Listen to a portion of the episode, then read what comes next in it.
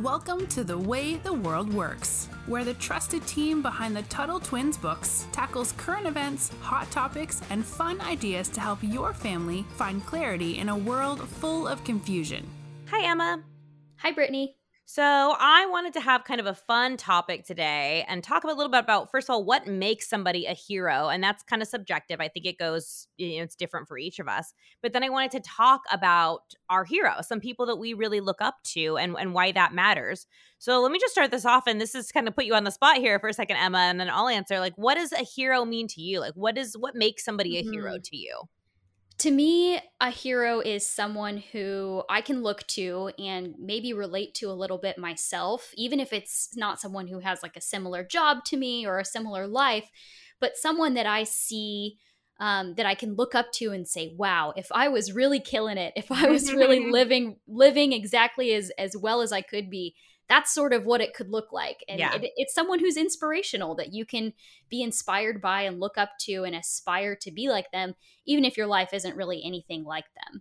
No, I think I think that's great. And I, I think also for me anyways, a hero is somebody who I can and you kind of already said this, but just kind of reword it is someone that I can picture myself being, right? I Ooh, I don't yeah. know that I'm ever gonna be Elon Musk, even though he's a hero to me. I like to have heroes where it's a little more realistic, where it's like, all right, yes. this is somebody that I could actually I could maybe become something close to them. Mm-hmm. So, and I have a lot of different heroes. So I'll kind of start by by naming one, and one of them we've had on the show before, so I feel kind of lucky to have that. But Larry Reed, and he used to be the president yeah. of FEE, but he is somebody I look up to so much, and part of the reason I do is because of his emphasis. His and that means like he sp- puts a lot of special placement on the importance of character. And I don't think we mm-hmm. have enough of that, even in our own liberty movement, where I think there's a lot of really great people I think sometimes we forget how important it is to have good character.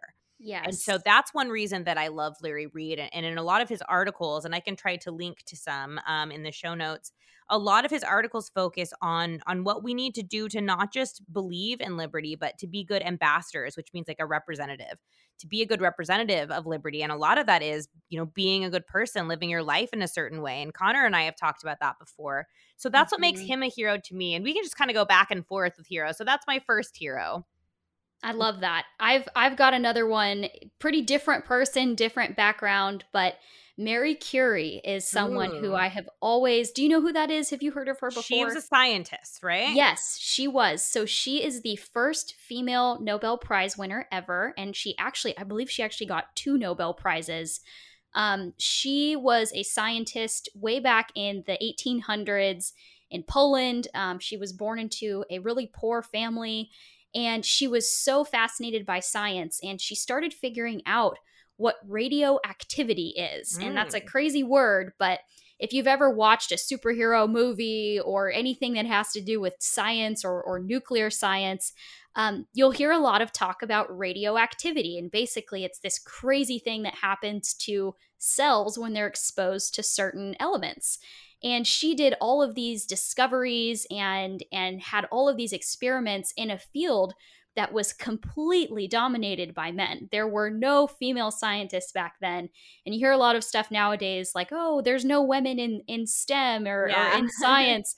back then, there were literally no women in science. And so she actually worked really hard to find treatments for cancer. And she's someone who has done a I lot. I didn't know that part. Yeah, yeah. She her her work is is one of the most important beginnings into sort of the the world of cancer research but I just love that she, rather than kind of going back to some stuff that we've talked about in prior episodes, rather than sort of being bound by her identity and bound by, oh, I'm a woman, I can't go out and do this stuff, she just went out and did it. And she she got really involved in her field and she stood out because of her merits and because of the things that she discovered and learned. And there have been all sorts of movies about her but one of my favorite good one. yeah it was yeah a good movie about her if you have one. Yeah um gosh let me there were a few of them. So there was one where it was called madame curie and it was it was released like right after her death. So this was more of like a documentary type one um, but I'm gonna I'm gonna link to the other one. I cannot remember the name of it right now, but there's no another worries. one that's more of like a drama, like kind of like a fun to watch got movie. It, yeah. But she's got some amazing quotes. Um, this is one that I really love, and this is one that I I can draw on even in my own life, even though I'm not a scientist. She said, Life is not easy for any of us, but what of that? We must have perseverance and, above all, confidence in ourselves. We must believe that we are gifted for something and that this thing must be attained. And I just love that. I, I love, love that. I love how focused she was and how passionate she was about what she did. I love that. Well, okay, so my next one is a girl too. So we have a good, and again, I'm not one of those people that's like, yay, feminism, but still, you have a girl. So mine is an entrepreneur. Her name is Sara Blakely, and I, will link mm. to something mm. I wrote about her. So I love her for several reasons. One, one thing that I've admired about entrepreneurs is they always start with this question of of what how can I make this better? Now, Sara Blakely invented something weird. They're called Spanx. They basically make you look skinnier. but if you are a woman and if you're a young girl, you will use them someday. but they they kind of revolutionized the way women dress. So this was mm-hmm. a huge deal for a lot of women. Um, but she was older when she invented it. And I think a lot of times we think that we have to be really young when we invent something and we have to be rich by our 20s. And she was, I think, either in her very late 20s or possibly even mid 30s when she invented this. And it was just one of those things where she saw a problem. Mm-hmm. She wanted a solution. She kind of made a, or she made a prototype, which is like when you make a, a rough draft of like an invention. But the cool part about this is she had to sell her idea. And she, at one point, like chased a lady into a bathroom, like a CEO, was like, let me show you how great my product is. so I really admire her perseverance. Um, she was like a door to door salesperson. I think she worked for Xerox, which used to be what they like copy machines. It was like a brand of a copy machine but she wanted more out of her life. She wanted to be more than she was. She wanted to invent something for the world that would help them. And she became, I, th- I think she's a billionaire. I might get this wrong. Mm-hmm. I'll, I'll ask me, but she became one of the first female billionaires. And she did it in her 40s. And I like that. Again, it's a good reminder to me that I don't have to have everything figured out right now, that you can become a millionaire or a billionaire later in your life. You don't have to have it all now. So she's one of my heroes that I look to. She's a great entrepreneur. So that's that's my second one. That's awesome. I I first heard of her, Sara Blakely, when I was listening to a podcast that I love called How I Built This. Ooh. And I think we should link to that yeah, in the show notes because it is a really interesting listen. She talks all about how she started her business and kind of that story of chasing the CEO into the bathroom. And I, I loved hearing from her. So we'll definitely link to that. Um, another hero of mine that I absolutely love, um, another woman, her name is Beverly Cleary. And Ooh, I don't know, yes. Brittany, if you've ever read any of her books, but yes. they were huge when we were kids. Um, and I have a special a special place in my heart for her because she also is from Portland, Oregon, where oh, I grew up. Fun. So I remember reading her books, and she would mention the St. John's Bridge, which is this big famous bridge in Oregon. And I was, I felt so cool because I was like, this is my hometown. It's in this book. and um, she, she was a really special woman. Um, she basically went to college uh, was there weren't a lot of women in college back then and she got a degree by working all these different jobs and paying her way through and she was a librarian for a long time and she started writing books and basically wrote books that were about normal kids and what normal kids talk about and think about and the things that they go through. And she talked about things that that were real life things like these problems that you go through when you're growing up and you're having a hard time with your friends or maybe you're fighting with your siblings. And she talked about them in a way that was very real but that was also humorous and it was interesting and it was lighthearted. And i always just loved the stories that she wrote and she she wrote a lot of books throughout her life dozens and dozens of books if you've ever heard of Ramona books, yes. Ramona the Brave, Ramona the Pest, or Henry Huggins, that's another one. She wrote so many different books and they really just brought people together and I really appreciate that she was such an early pioneer for for female writers. It's it's really cool to see people who again don't let their identity as you know a mother or as a woman or as a librarian. Like she she wrote these incredible books and the world just loved them and enjoyed them. And she never let who she was hold her back. And she grew up in a, a very normal very poor family actually and was able to achieve so much. And throughout it all she was very kind to children. She would do book signings and, and loved her community. And she lived in Oregon for a really long time. She ended up moving to California a little bit later.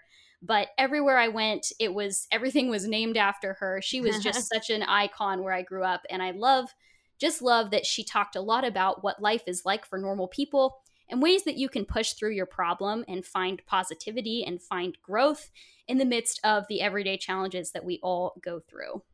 That's great. So my next one's actually two heroes in one, but there's a little bit of a twist. So Matthew McConaughey, who that's not going to sound, that's kind of like a weird one because it's like, wait, that's an actor. But if anyone has ever read his memoir, and if not, I highly recommend it. It's well for the adults. It's called Green Lights. But uh, one thing I really liked about him is he's gotten very famous, obviously, and he is so humble. And mm-hmm. he had mm-hmm. so many really good life lessons to teach. And he grew up in a really interesting household um i don't even know how to explain it but he he grew up with his fair amount of adversity and hardship but he's a he's a self-made man. He's somebody who mm-hmm. worked really hard to be where he is today and he's full of good advice which is probably because he listens to jordan peterson one of my other heroes.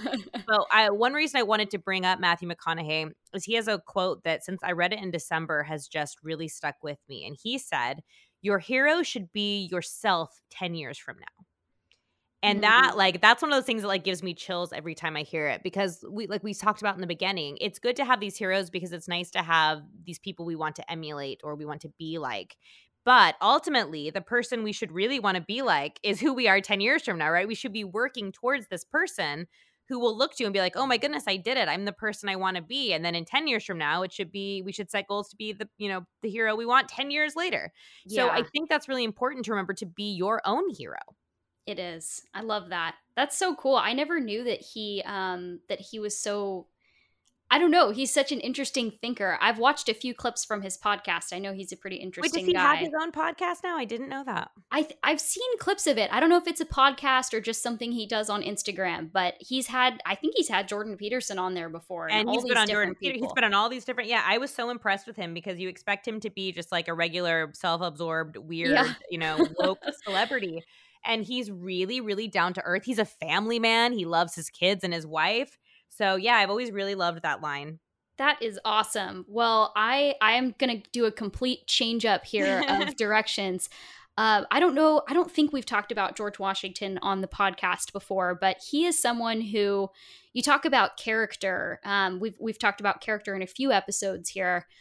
Just someone who throughout his life showed so much character and so much humility and I, I recently, actually, last Christmas, did a tour of his house up at Mount Vernon, which is in Virginia, a little bit outside DC.